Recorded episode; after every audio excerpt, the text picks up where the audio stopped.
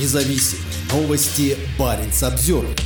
Глушение GPS-сигналов с российской стороны мешает работе норвежской авиации теперь почти каждый день. Пилоты отмечают резкий рост помех в работе систем навигации в Финнмарке. Они вызваны работой российских средств радиоэлектронной борьбы на Кольском полуострове. Информация о широкомасштабных помехах, способных представлять опасность как для судоходства, так и для авиации, сейчас поступает из всех стран Северной Европы, которые граничат с Россией. По состоянию на 22 февраля с начала года помехи в воздушном пространстве Финнмарка регистрировали 44 дня, рассказал в интервью газете Dagens Næringsliv старший инженер управления Николай Джерард. В ведомстве отметили, что количество таких сообщений стало расти после начала Москвой полномасштабной войны с Украиной. В 2022 году помехи в работе GPS-навигации в северо-восточной части Норвегии наблюдались 122 дня, а в 2023 году – 294 дня. В 2021 году, до того, как Путин приказал десяткам тысяч солдат атаковать Украину, нарушения в работе GPS в воздушном пространстве Финнмарка регистрировались 18 дней. Сообщения о помехах в работе GPS поступают от пилотов авиакомпаний SAS, Norwegian и Widerøe, а также экипажей санитарной авиации, которые используют аэропорт Киркенес и небольшие аэропорты на побережье Финнмарка, в частности Вадсё, Вардио, Босфьорд, Берливок, Мехамн. С конца прошлого года резкий рост помех в работе GPS-навигации также наблюдается и в районе Балтийского моря. Возросла как частота таких случаев, так и площадь затронутых этим районов. Российские военные используют глушение вокруг аэропортов внутри страны для предотвращения ударов украинских беспилотников. Наблюдаемые в приграничных регионах помехи частично вызваны этими мерами, в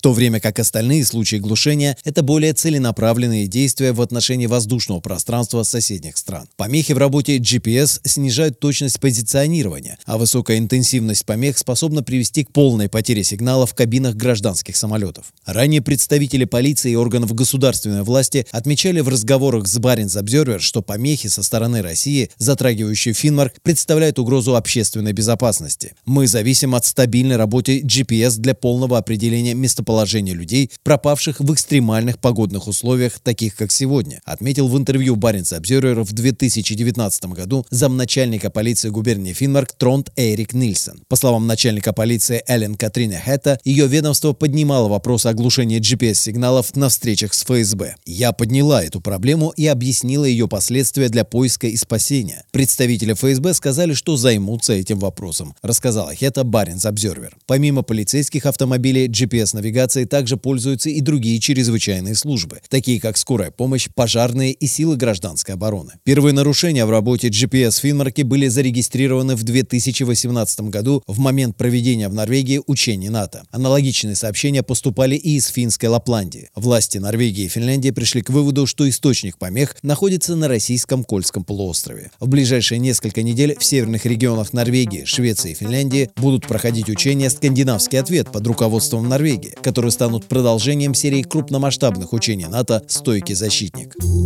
BarentsObserver.